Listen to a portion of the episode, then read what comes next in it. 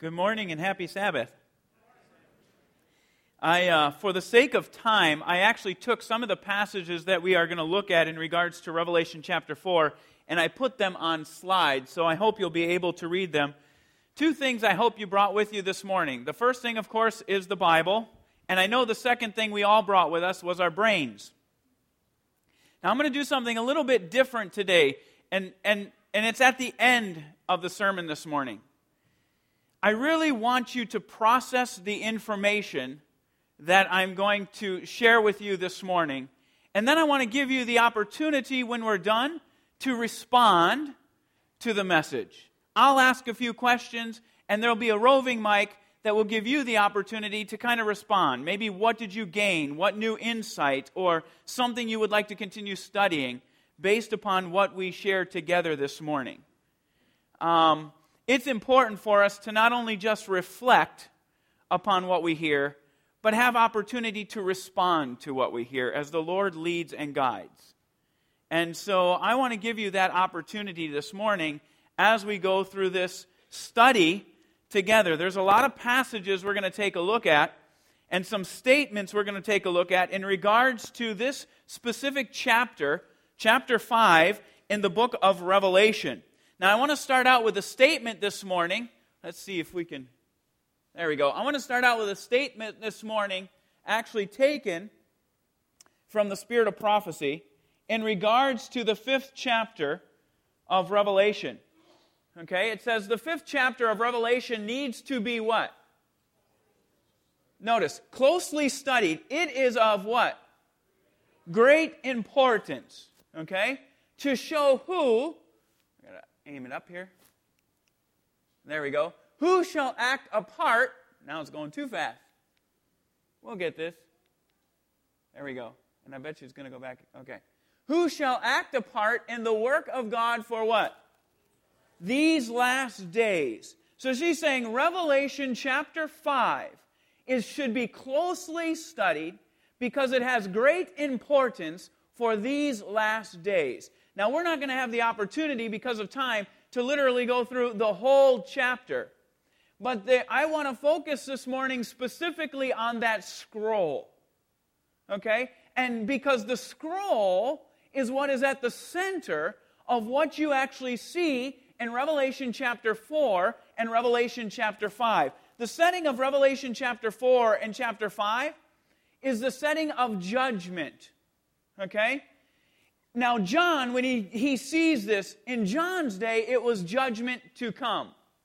But in our day, it's the judgment that is currently going on. Okay? So it's even more important for us to closely study this, even as it was for the early Christians in the time of John's prophecy in regards to this. Matter of fact, there are parallels in Scripture that parallel Revelation chapter 4 and 5. Isaiah chapter 6 parallels Revelation chapter 4 and 5. Ezekiel chapter 1 through chapter 10 also parallels Revelation chapter 4 and 5. Zechariah chapter 3 through 5 also parallel it. Isaiah 58. And, and the one parallel that we can all kind of get right here, right now, is Daniel chapter 7. Because in Daniel chapter 7, you see the Ancient of Days, and he's seated on the throne, and who comes to him? On the clouds. Who comes to the Father, the Ancient of Days, in Daniel chapter 7? Okay, so the Son of Man. Here in Revelation chapter 4, first of all, you see the Ancient of Days seated on the throne. And then in Revelation chapter 5, who stands up in the midst, who comes to the Father to take the scroll out of his hand? It's the Lamb. So Daniel chapter 7 and Revelation 4 or 5 actually parallel each other. They're very important for us to grasp. Well, so when we talk about this scroll, we're talking about it in the context of judgment. Okay? So we have to understand that first. We're in the context of judgment. Why? Because specifically in heaven, we're in the most holy place. That's where the Father is seated, and that's where the Son comes to take the scroll as John foresees this happening. Okay? Now I want to go and I want to read the first part of Revelation chapter 5 again. Revelation chapter 5, verses 1 through 6. It says, And I saw in the right hand of him who sat on the throne a scroll written inside and on the back sealed with seven seals. Then I saw a strong angel proclaiming with a loud voice, Who is what? Who is worthy? That's going to be central to this issue.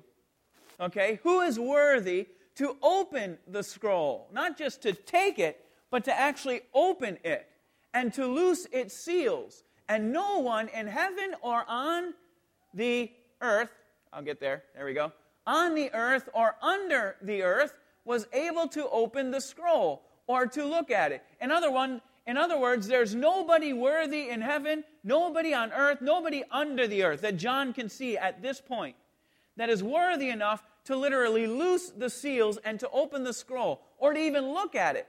So here's John's response when he looks around and nobody's there. He says, So I wept much because no one was found worthy to open and read the scroll or to look at it. But one of the elders said to me, and we'll get there, Do not weep. Behold, the lion of the tribe of Judah, the root of David, has what? Prevailed. We're going to get to this, what makes him worthy and how he had prevailed specifically, okay, to open the scroll and to loose its seven seals. And I looked, and behold, in the midst of the throne, okay, and of the four living creatures, and in the midst of the elders stood a lamb as though it had been, you could probably quote it, had been slain, having seven horns and seven eyes, which are the seven spirits of God sent out into all the earth. Okay, so the opening of the scroll in the judgment is crucial to John. Matter of fact, it is so important to John because there's nobody found worthy. What does John do? He weeps much. He's not just, you know, sobbing, he's weeping much. He's agonizing over this very issue that nobody right now in his vision is able to open up the scroll. This scroll is central in the judgment, it's crucial to John in the judgment.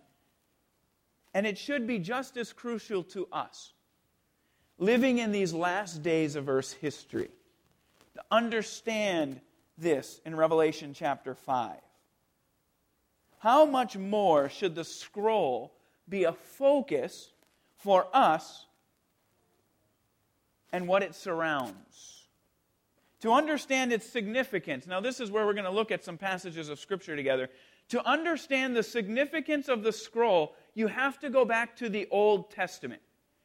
Out of the 404 verses in Revelation, 278 of them are references to the Old Testament. There are types in the Old Testament that help us understand these visions we find specifically in the book of Revelation. So, what we're going to do is we're going to actually go back.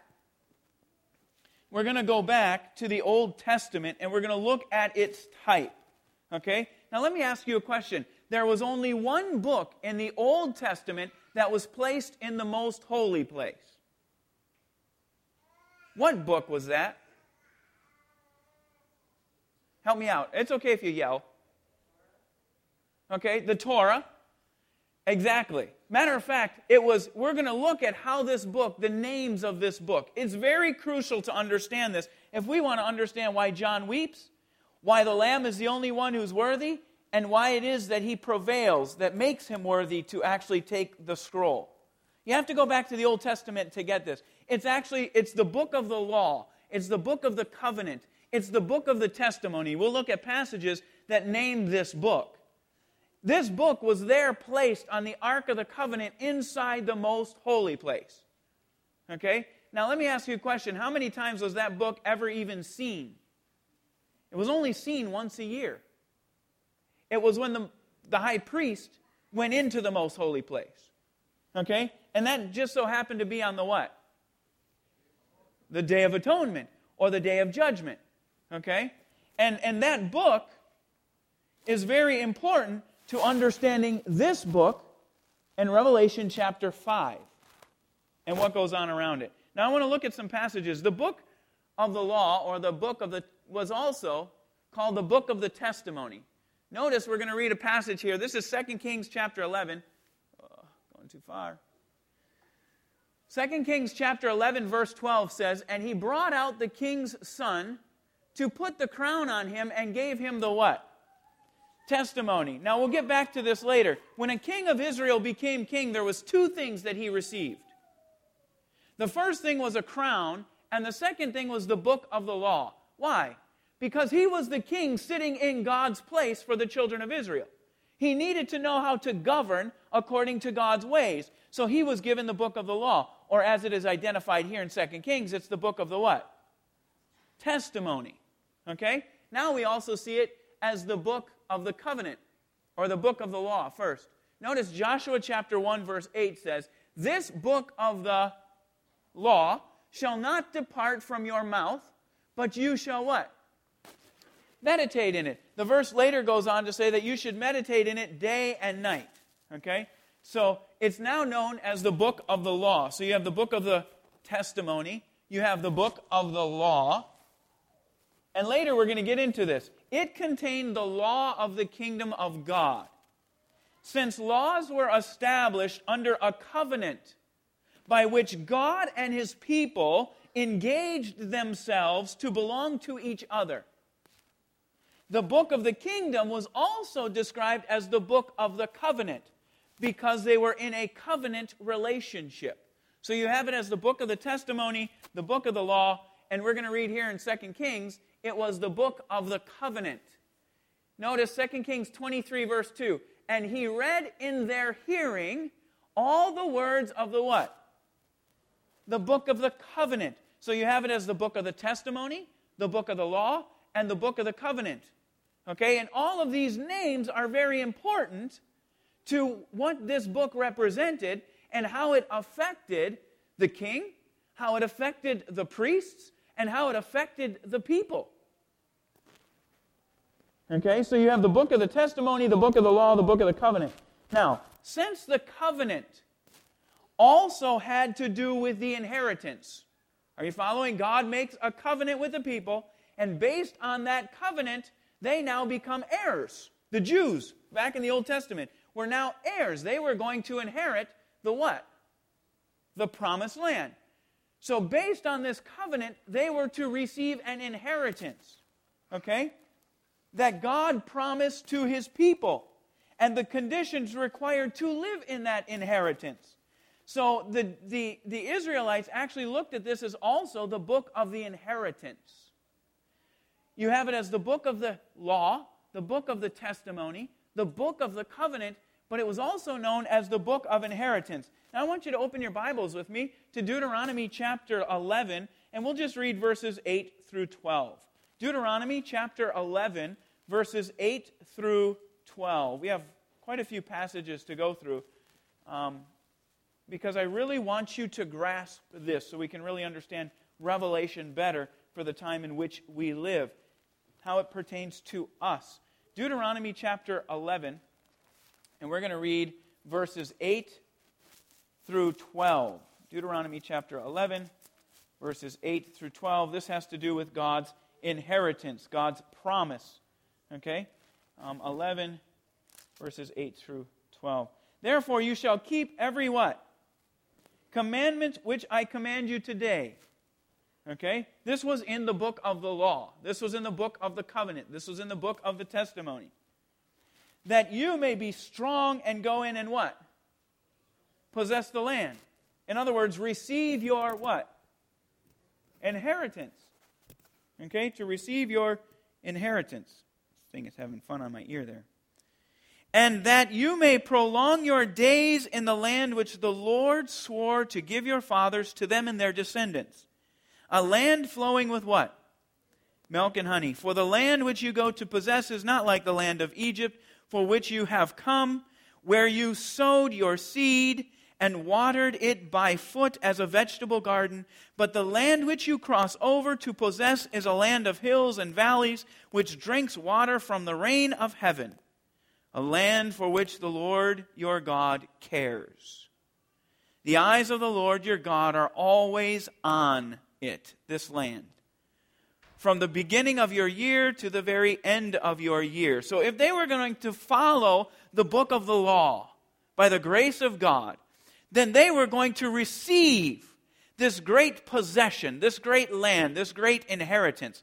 So the children of Israel also looked at this book as the book of inheritance.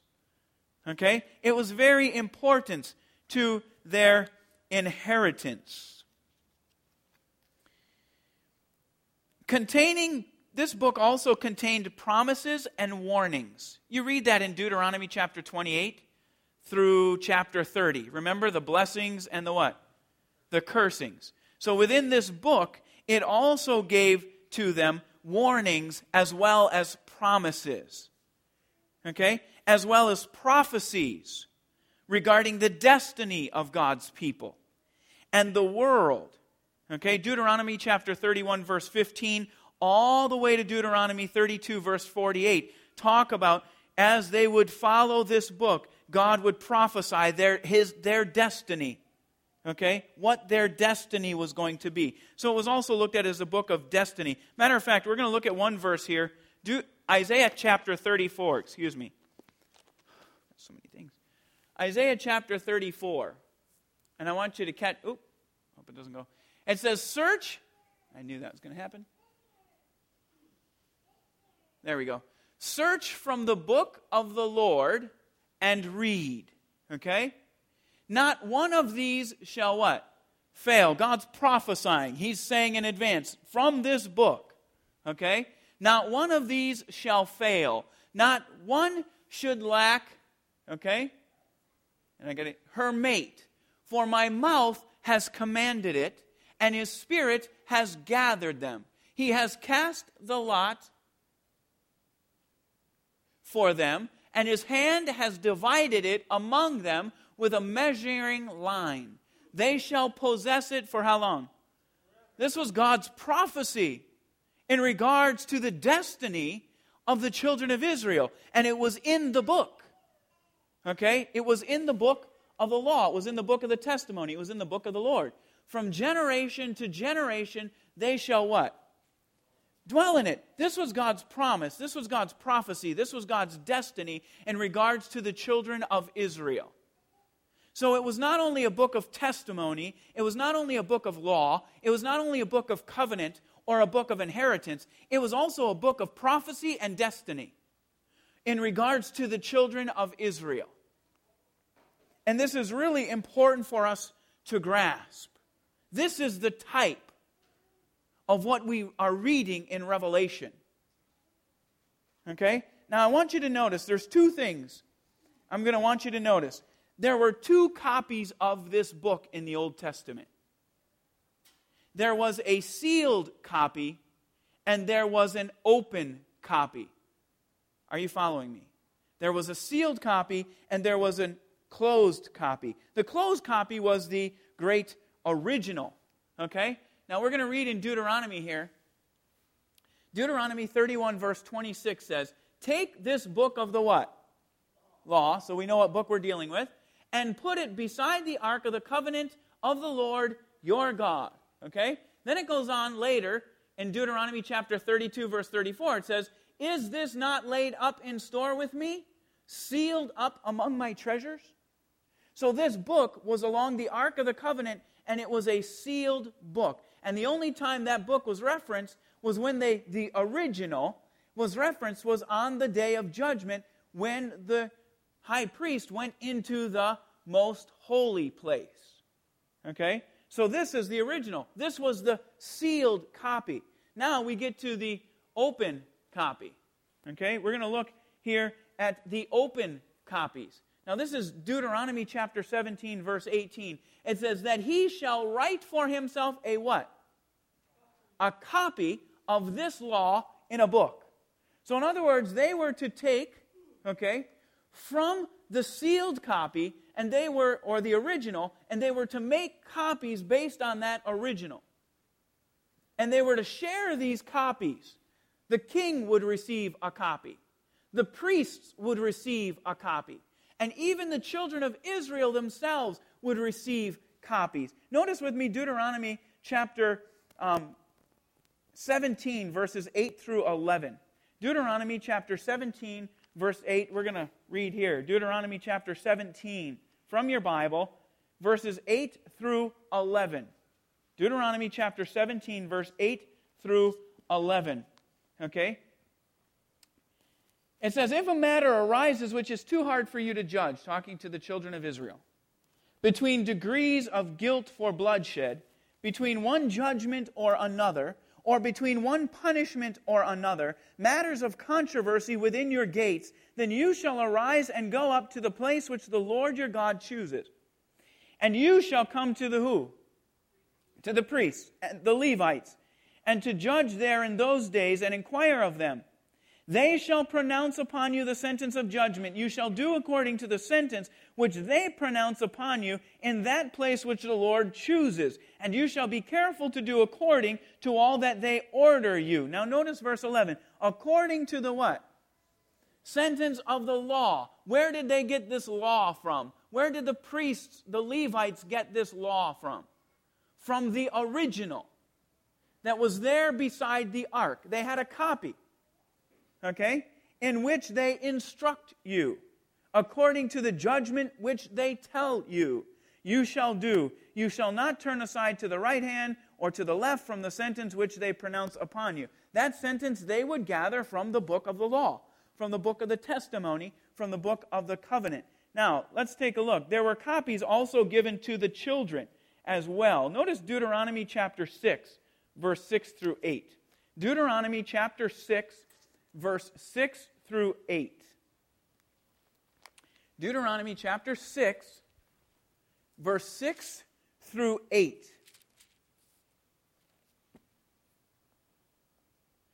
And these words which I command you today, okay, should be in your heart.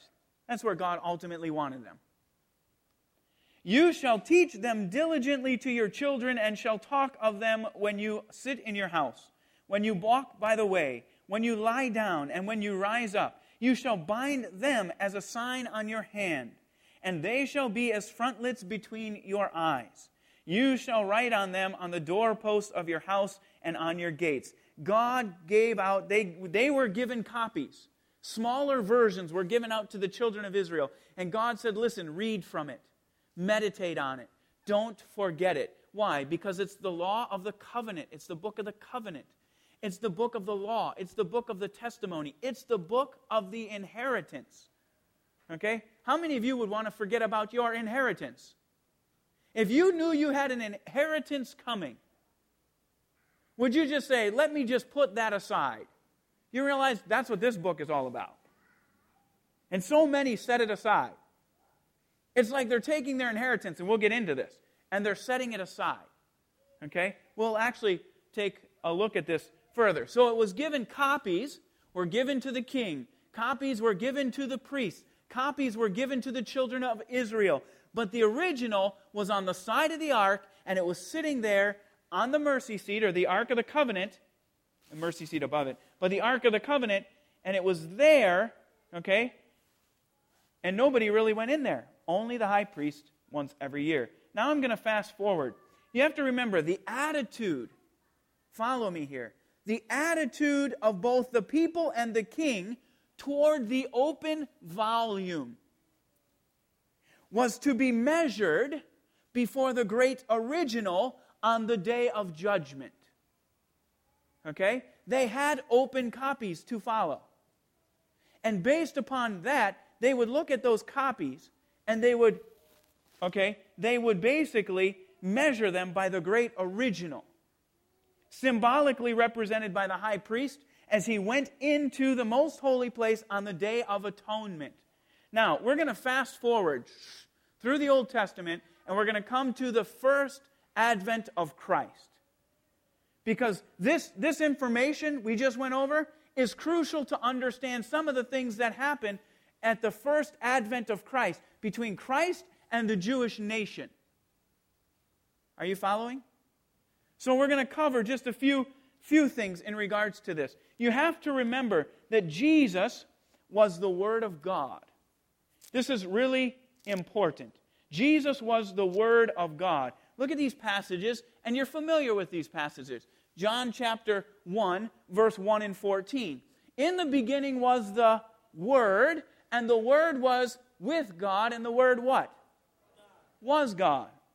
Okay?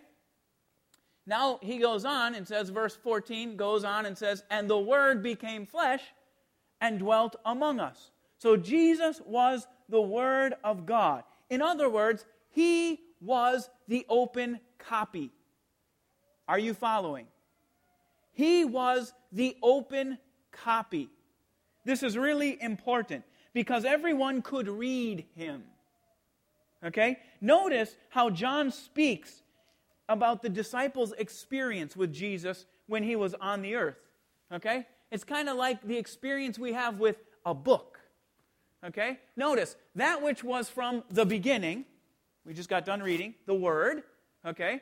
Which we have heard, which we have seen with our, what? Goes on. We have seen with our eyes, which we have looked upon, and our hands have handled concerning the what? He's saying, listen, we have seen, we have heard, we have handled a book. Jesus was the open copy when he came. And this is important for us to understand. He was the open copy, he was the book. Matter of fact, he's also described in John as the teacher. Okay, in the Old Testament, you know what the teacher was? It was the book of the covenant, it was the book of the law, it was the book of the testimony. Remember? Teach your children from this book all the days. When you rise up, when you sit down, when you go to sleep at night, you teach your children. That book was to be a teacher. Okay? What was Jesus described at in John? He was described as the what? The teacher. Notice John chapter 3 verse 2 and chapter 13 verse 14. We know you are a teacher come from God. Okay? If I then your Lord and teacher, so Jesus is not only the book, the open copy, but he's also described as the teacher, which it was in the Old Testament. Are you following so far? This is really important because he was the true interpreter of the law. Notice with me Matthew chapter 5, verse 17. Passages that you're aware of, but notice how they fit into this context. It's a very important biblical context. Matthew chapter 5, verse 17. Do not think that I came to destroy the book of the law, or the book of the testimony, or the book of the covenant, or the book of the inheritance. Do not think that I have come to destroy the law or the prophets. I did not come to destroy, but to what? To fulfill. Jesus was the open copy of that very book. Now, he was the open copy of the great original. Okay? So, going on, this is someone who opened the Word of God to the understanding of the people. He came to fulfill a program that God had revealed in His written testimony. Okay? Hebrews chapter 10, we're going to look at this. Hebrews chapter 10, verse 7. Then I said, Behold, I have come in the volume of the book I have come. What book is he talking about? He's talking about, yes, at that time, the Old Testament scriptures, the book of the law, the book of the testimony, the book of the covenant. Then I said, Behold, I've come. In the volume of the book, it is written of me. Okay? This was very important. To do what? Your will, O God. The will as revealed in the book. Jesus was an open copy Jesus was the open copy. Before and after his sacrifice, he had to confirm the covenant. Okay? Now, God gave his son actually a revelation or open testimony to share with the people of the new covenant. Okay, the Word of God, the open copy. However, the original had to remain sealed in the most holy place beside the ark until the day of judgment, when it was expected to be given to the Lamb for the last work of judgment and verification. Actually, the Day of Atonement was the only day when the priestly and kingly roles, remember, Jesus came after the order of Melchizedek. Why after the order of Melchizedek? Because Melchizedek was a king priest. And so it's in the work of judgment that you actually see those two roles coming together. Okay? Those two roles actually come together. And on this occasion, taking the unsealing, the original testimony of the law. Now, I'm going to move further ahead. Okay? So, what does this have to do with us? What does this have to do with Revelation chapter 5? In the time of judgment for the people of God. The Bible says, you're going to notice with me, 1 John chapter 1 verse 11. Now get this. Okay? Grab this if you can. He came to his own, and his own did not receive him. Now get this. He's the open copy.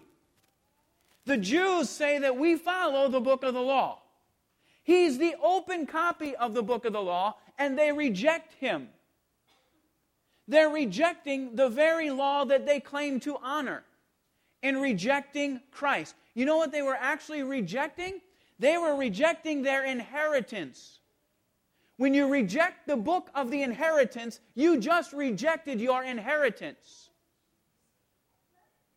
Are you following? The very testimony you claim to live by, you have just rejected. Okay? We'll come back to this. This is huge. This led the Jews to ultimately deny Christ and as a nation give up their right for their inheritance. Do you this is why we don't believe once saved always saved. Because there are times when you can give up your right to your inheritance. The Jews, in denying Christ, and we'll look at a, couple other passages, literally denied their right to their inheritance when they rejected the open copy. Are you following? This is huge. The very law they presumed to honor was going to accuse and condemn them before God. Notice John chapter 5. In your Bible, John chapter 5, verse 45 through 47. John chapter 5, verse 45 through 47.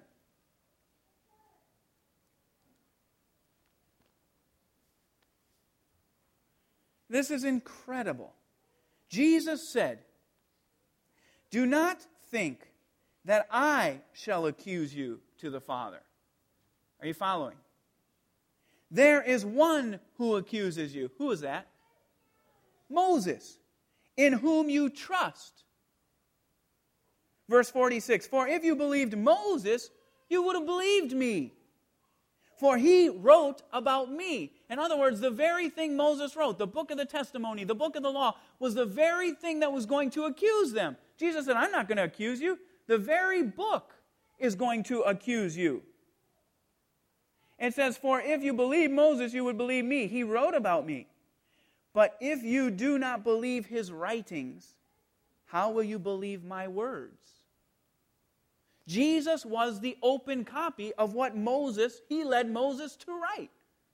And the Jews who claimed to honor that book of inheritance in denying the very open copy that came to them, they were denying their right to their inheritance in that very act. Now, there's a few things that happen for them to actually deny their right.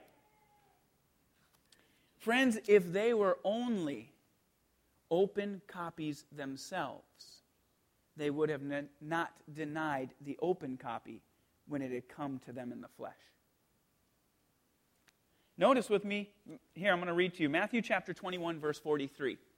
Matthew chapter 21, verse 43. Therefore I say to you, because they denied their right to their inheritance, the kingdom of God will be taken from you and given, okay, specifically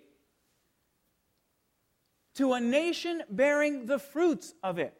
So Jesus says, Because I've tried to reach you, I've tried to make you see that I am the, the open copy, and you have rejected the very copy. Therefore, it left God no other choice than to take the nation from them and give it to another nation bearing the fruits. Are you following? This is what we call transference.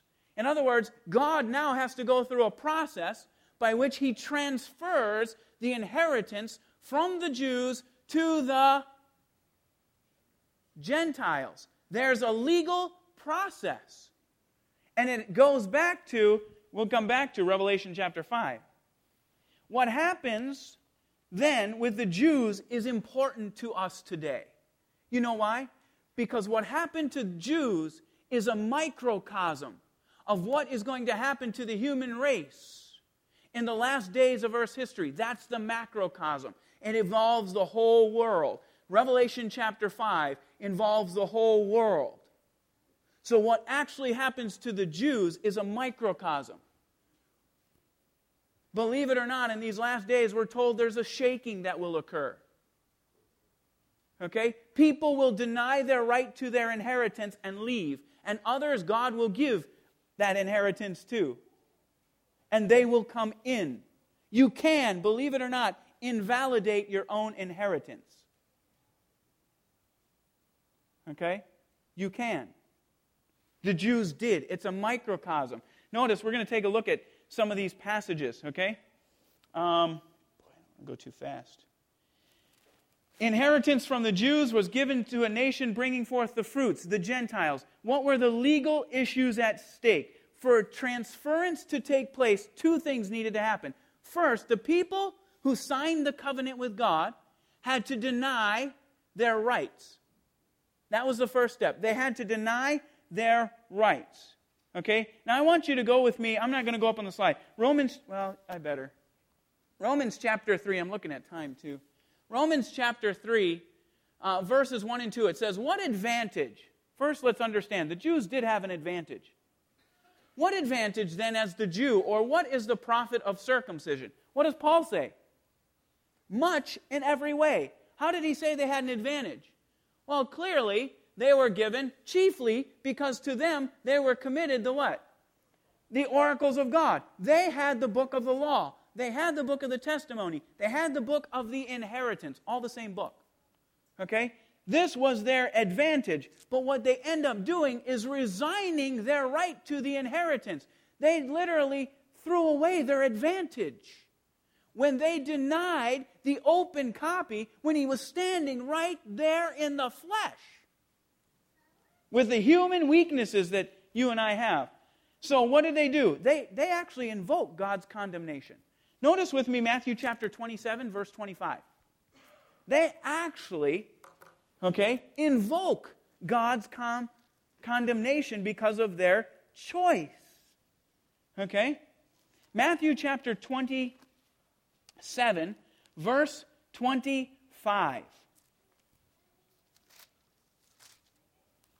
Matthew chapter 27, verse 25.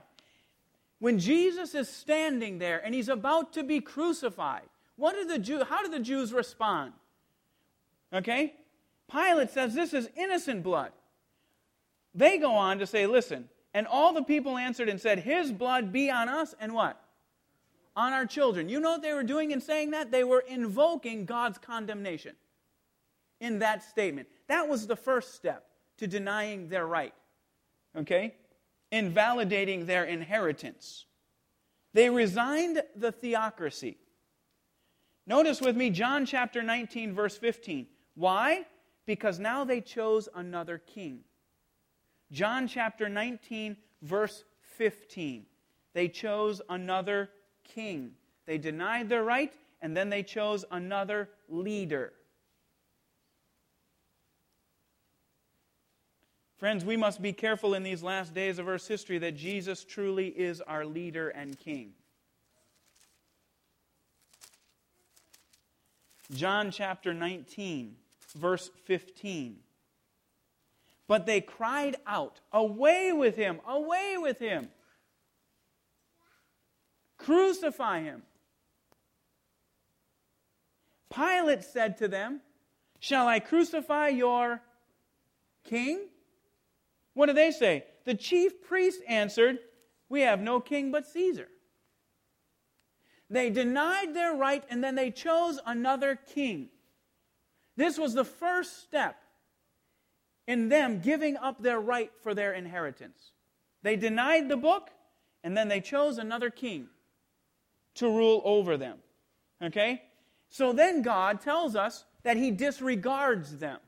Okay? In Romans chapter 9, verse 4, it says, Who are the Israelites? To whom pertain the adoption, the glory, the covenants? Okay? The giving of the law, the service of God, and the promises. Okay? This was to the Jews. Later, it says that they disregarded them. Oh, do I have it? Oh, I guess we'll have to look at. Ah, here it is. Hebrews chapter 8 verse 9. Because they did not continue in my covenant, and I what? Disregarded them.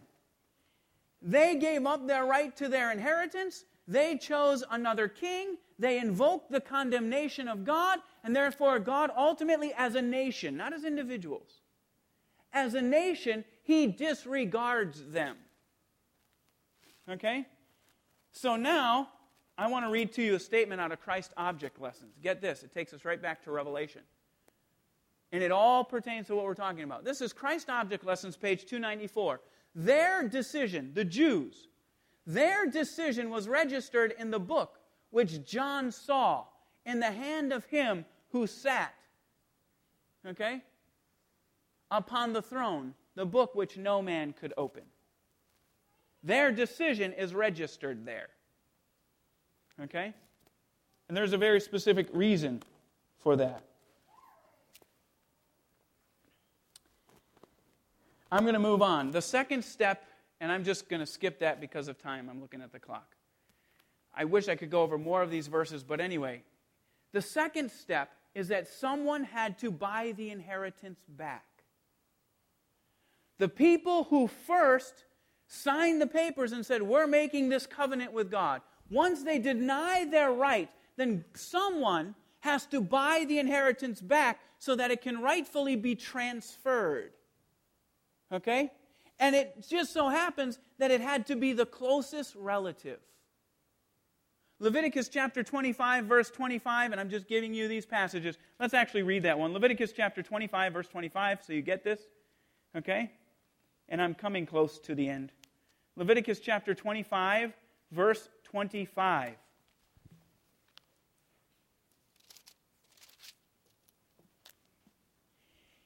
If one of your brethren, Leviticus 25, 25, if one of your brethren becomes poor and has sold some of his possession,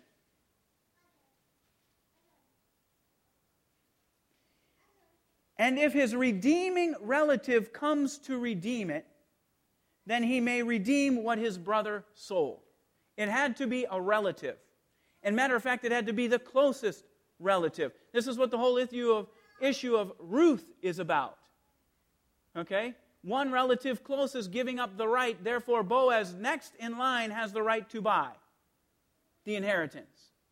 Okay? This is what the book of Ruth is about. So it has to be a close relative. Well, guess who's our closest relative? Of the human race Jesus. Galatians chapter 4, verse 4 says that he was born under the law. Notice, Galatians chapter 4. You're studying Galatians in your Sabbath School Quarterly as we're studying this, this lesson. Galatians chapter 4, verse 4 says, But when the fullness of time, this goes back to the prophecy of Daniel chapter 9, had come, God sent forth his son, born of a woman, born under the law. What is that? The book of the law. Okay? He becomes our closest relative. And when he dies on the cross, he says, Now the inheritance is mine. And now I have the right to give that inheritance to whomever I need to give it to. And so then he raises up Paul and he says, Take it to the Gentiles because now he has the right to that inheritance in the human family. And now he can make the transition to transfer that right. Okay? Mark chapter 10, verse 45 says that he became a ransom for many. Now, what does this have to do with Revelation 5 as I close? What does this have to do with Revelation chapter 5? I want you to go to Jeremiah chapter 32, verses 6 through 12. What does this have to do with Jesus being worthy? Well, we understand what makes him worthy to take the scroll.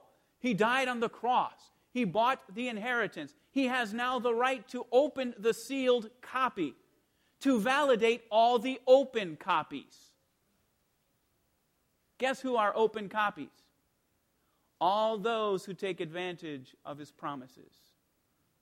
All those who join in a covenant relationship with him. They are all open copies. Okay? Because why? He wants to write through His Holy Spirit the law on our hearts. We become open copies. The great original is there at the throne, ready to be opened to validate. Why do I say that? Notice Jeremiah chapter 32, verse 6 through 12. When an inheritance was bought, when an inheritance was bought, the right was denied. They didn't want the inheritance anymore as a nation. So God buys it back. The Lord has this all taken care of from both ends. Okay? And then he buys it back and he says, okay, now I'm going to give it to whomever. But there will come a day in the judgment when there has to be a validation of each copy. Okay? Notice with me Jeremiah chapter 32, verses 6 through 9. And really, it's, it's the later verses here, but I'll read it. It says, Jeremiah said, The word of the Lord came to me, saying, Behold, Hanamel, the son of Shallum, your uncle, shall come to you, saying, Buy my field which is in Anathoth, for the right of redemption is yours to buy it. Then Hanamel, my uncle's son, came to me in the court of the prison according to the word of the Lord and said to me, Please buy my field, that it is in Anathoth, which is in the country of Benjamin, for the right of inheritance is yours, and the redemption yours. Buy it for yourself. Then I knew that this was the word of the Lord. Remember what Jesus says? Ho, everyone that is thirsty, come ye buy and eat. And it doesn't cost any money. Incredible. So I bought the field from Hanamel. Okay? The son of my uncle who was in Anathoth, and weighed out to him the money, 17 shekels of silver. And I signed the deed and sealed it and took witnesses and weighed the money of the scales. So I took the purchase deed, both that which was sealed according to the law and custom, and that which was what? Open. When there was an inheritance that was purchased, there were two deeds. There was one that was sealed and it was put in the court of law, and there was one that was open, which the person, the owner, could take with him. Now, when the authenticity of the open copy is challenged, then they would go back to the court of law and open the sealed copy to validate the authenticity of the open copy. Are you following? What do you think Jesus takes the scroll for in Revelation 5? To authenticate your copy, which the world is challenging as authentic or not. Are you following? This is huge. This is huge. Verse 12 And I gave the purchase deed to Barak, son of Neriah, son of Messiah, Mess, woo, Messiah, in the presence of Hanamel, my uncle's son, and in the presence of the witnesses who signed the purchase deed before all the Jews who sat in the court of the prison. Okay? So you have an open copy and you have a sealed copy. The scroll that is at the throne right now in heaven, that Jesus, by the way, has in his hands, is the original book of the law. We are all open copies. The challenge we have is are we invalidating our copy by our choices, or are we validating them by our choices? Because one day Christ himself will validate all copies. This is why John weeps, because this is actually a good thing. John weeps much because nobody's worthy enough to open the scroll. And then Jesus steps forward and he's worthy to open. John says, Great, now someone can validate. He was being persecuted when he was writing this, you know, because they didn't believe his copy. So he wants Christ to validate him. So he weeps much. He knows this book has to be open. He's longing for this book to be open. It's the very last thing that happens in the judgment before Jesus comes back again. Is the validation process. Okay? This is huge. Would John not have reason to agonize when finally the hour has come to validate in heaven, at the end of the judgment, the document entrusted to them on earth? And he cannot see the Son of Man coming to open it. Yet our hope is that Christ does come and that he is worthy as the song is sung. You are worthy to take the scroll and to open its seals, for you were slain and have redeemed us to them, to God, by your blood, out of every tribe and tongue and people and nation, and have made us. The us is actually them. Okay? The elders are not singing about themselves, they're singing about the redeemed of earth. It's them, kings and priests to our God, and we, which is actually they, shall reign on the earth. Revelation chapter 5, verse 9 and 10. Listen, the whole issue of the scroll has to do with the validating of the open copies. You are all open copies. Now, the question is are you really opened or are you closed? That's the issue. Because the world is going to challenge the authenticity of our copies. Satan is going to challenge the authenticity of our copies. But we need them open. They need to be open. The world needs to see, okay, the reality of this copy. It all comes down to who we are and where we are. One day, our copies will be validated, or they may be invalidated. But we have the choice in this matter. God, through Christ, has given each of us the choice to say, Lord, I want to be the open copy that you want me to be. I want to be like you. Jesus was a perfect open copy. And when Jesus comes again, it says that we shall see him as he is, for we shall be like him. We will be just as open as he was open. We should be able to declare plainly, just as he declared plainly, what was in that book and what that book was really all about in regards to this covenant relationship that we've formed with him and that's available for everybody else. The beast, the dragon, are going to challenge the authenticity of the copies. But there's one who's worthy to validate your copy. Jesus is able to validate. He's the only one. He's the only one. Let's have a word of prayer. And I'm only going to give five minutes here because I'm watching the time. I want you to respond. I want to give you an opportunity. Maybe you've been thinking about some of this and you want to say, hey, you know, I never saw that before. Well, man, this is really, I want to study this more. Anyway, let's have a word of prayer and then I'll give you that opportunity. Father in heaven, we thank you so much for your many blessings. Lord Jesus, you're our closest relative. And yet you're standing as king, ready to evaluate to validate each copy seated here. Lord, I pray we will be as open as we possibly can for a world that is so closed. That you will be glorified in all that we do and say and think. Thank you so much for your many blessings. We thank you for your Holy Spirit who writes that law in our heart and helps us to be open. We thank you so much for your many blessings. In Jesus' name we pray, our Savior and Creator. Amen. There is a mic. Anybody have anything they would like to just share based on some of the verses we've read, some of the thoughts that were conveyed, something you'd like to just say you were blessed by or that you want to keep studying? Doesn't matter. I want to give you the opportunity. I've talked long enough. Oh, right up here. Paul's in the front here. We're going to move. We got some mics right up here in the front. If you could just have your hand up, that'd be great. Because we do have mics. Sorry, I want to be able to hear you, too. Because um, I appreciate all the input. Even if I went too fast, you can say you went too fast. Okay. Uh, what you're saying then is that the scene in Revelation 5 is the beginning of the judgment in heaven?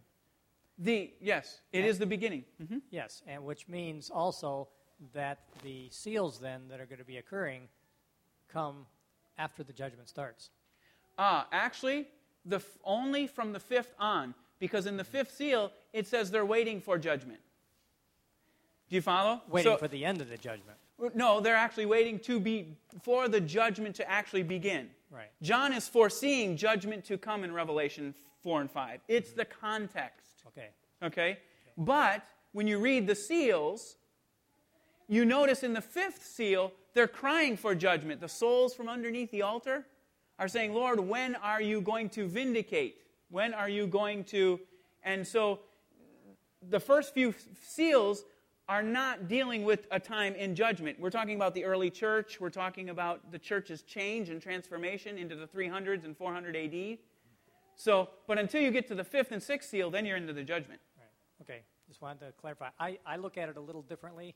Uh, I look at it as all the seals starting that point in time because I think the vindication of the judgment in the fifth seal is you're not really vindicated until the very end of the judgment, you know, because there's that Right, process that has to validated. Correct. So, uh, and, and I can talk to you about that later, but uh, No. it would it would change somewhat our church's look at the seals if the seals started at the judgment time. on. Right. So I, I, you I know, follow that's you. a difference of, of some people understanding and so on, but that really would change things if that happened that way. It- It's true. The question you have to get around is verse 10 when it says, How long? In other words, how long, O Lord, holy and true, until you judge? Until you judge. So the issue is, is Lord, when are you going to begin judgment? And that's the fifth seal. So you know if they're asking how long, it hasn't happened yet.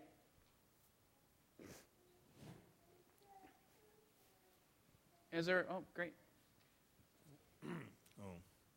What But actually all encompasses this term judgment? What does it mean? What does it all encompass? I was, I was actually hoping not to get tons of questions. Because then we'd go a lot longer. Um, the judgment is, is all encompassing, there's a lot to the judgment. Um, it has to do with the house of God, it has to ultimately do with the wicked in the very end, you know, at the, at the, after the millennium. There's a lot to go in there. But the bottom line is, in regards to the scroll, we're talking about that scroll has its link to the, the, the old the book of the covenant okay and, and and the process of opening it okay you have to get through the seals first then you can open is the validation of the open copies that already exist. Just like in the old testament there were other copies that were made. Okay? We are those copies now. Okay? And this is what god wanted the jews to be all along. He wanted them to be open copies. He said please write this in your heart on your mind. Now they put phylacteries you know what i'm saying? And they made it literal and said well let's have pieces of it on our foreheads. Okay? It never sunk in that's what i'm talking about. It never sunk in. Okay? And, and for us today it has to sink in. It's still the same when you go to hebrews. Yes? Uh, so then you're saying basically we have to look at this in a parameters of uh, a court of law. yes. And so they're setting precedents. yes. Uh, they're establishing how the, uh, how the court is to be conducted. Correct. The court was set, the books were open. There's a process. You're right. There are legal processes within the scripture, even in the Old Testament, how things were done, and God still follows that. He set them up based on his government. What encouragement can you take from this? Let me ask you a question. What encouragement can you take from this? Is there any encouragement or hope in it? That Jesus is able. Okay, thank you. Jesus is able. Matter of fact, he's very able, isn't he? Yes. He's the only one. Thank you, Jude. He's the only one able. So, what does this do for you? What does his ability in this judgment do for you? And how does it help you to live? What was that? You can succeed, strengthens our faith. Very good. Anybody? Thank you. Success is actually possible. Very good. S- faith. It helps our faith to know that Jesus is who he said he was. because of what he did and how that all plays into even Revelation, as we see there. Very good. So, so let me ask you how do you feel this is going to help you as you leave here? Assurance of victory. Oh, there's assurance of victory because he was clearly victorious, right? It, it stopped John from weeping. He started praising. Okay? Very good. Excellent. So, how does this help you when you leave here? Or does it not? Do you feel, well, I'm kind of lost in it and I still got to work through it? Or there's some pieces, yes, I can definitely take. I'm sorry, I'm going to challenge you because I want you to really study through it and process it. Go ahead, sorry, Judy. I have learned a lot just by what you said, but I feel a need now to go home and learn some more and dig some more. Okay. And so that's what it's doing to me, challenging me. Good. Praise the Lord. Thank you. Anybody else? Who said that? I didn't. Thanks, Sam. You know what? That is huge. If we're going to be open, what does open mean? Jesus, remember, was sent from the Father as the open copy. He didn't stay in heaven. Are you following? He was sent. If you're an open copy, He sends every single one of you. You're not to stay closed and to yourself. You are to be open. Hebrews chapter 11 says that the pioneers, okay, those of faith, they declared plainly. You know what that means? That means what you see is what you get. They were transparent. There was nothing hidden in their walk with Christ. Everybody could see it. They were open. Excellent, Sam.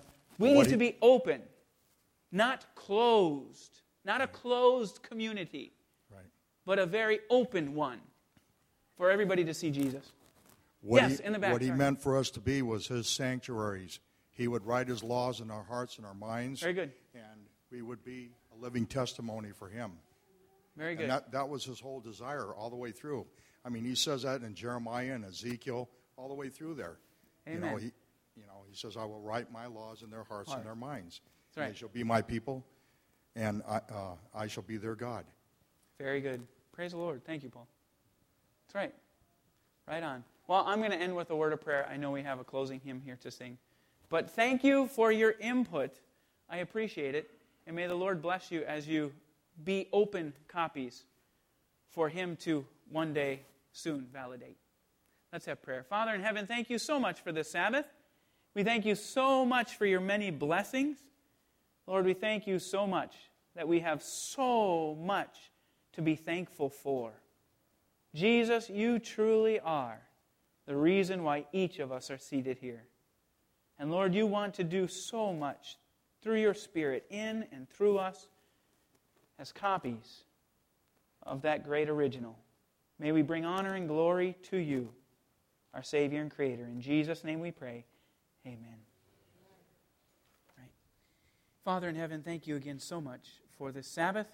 Thank you for giving us your word, Lord, to study, to grow closer to Jesus, to be ready for his soon return. Lord, may we all be open until that great day. In Jesus' name we pray. Amen.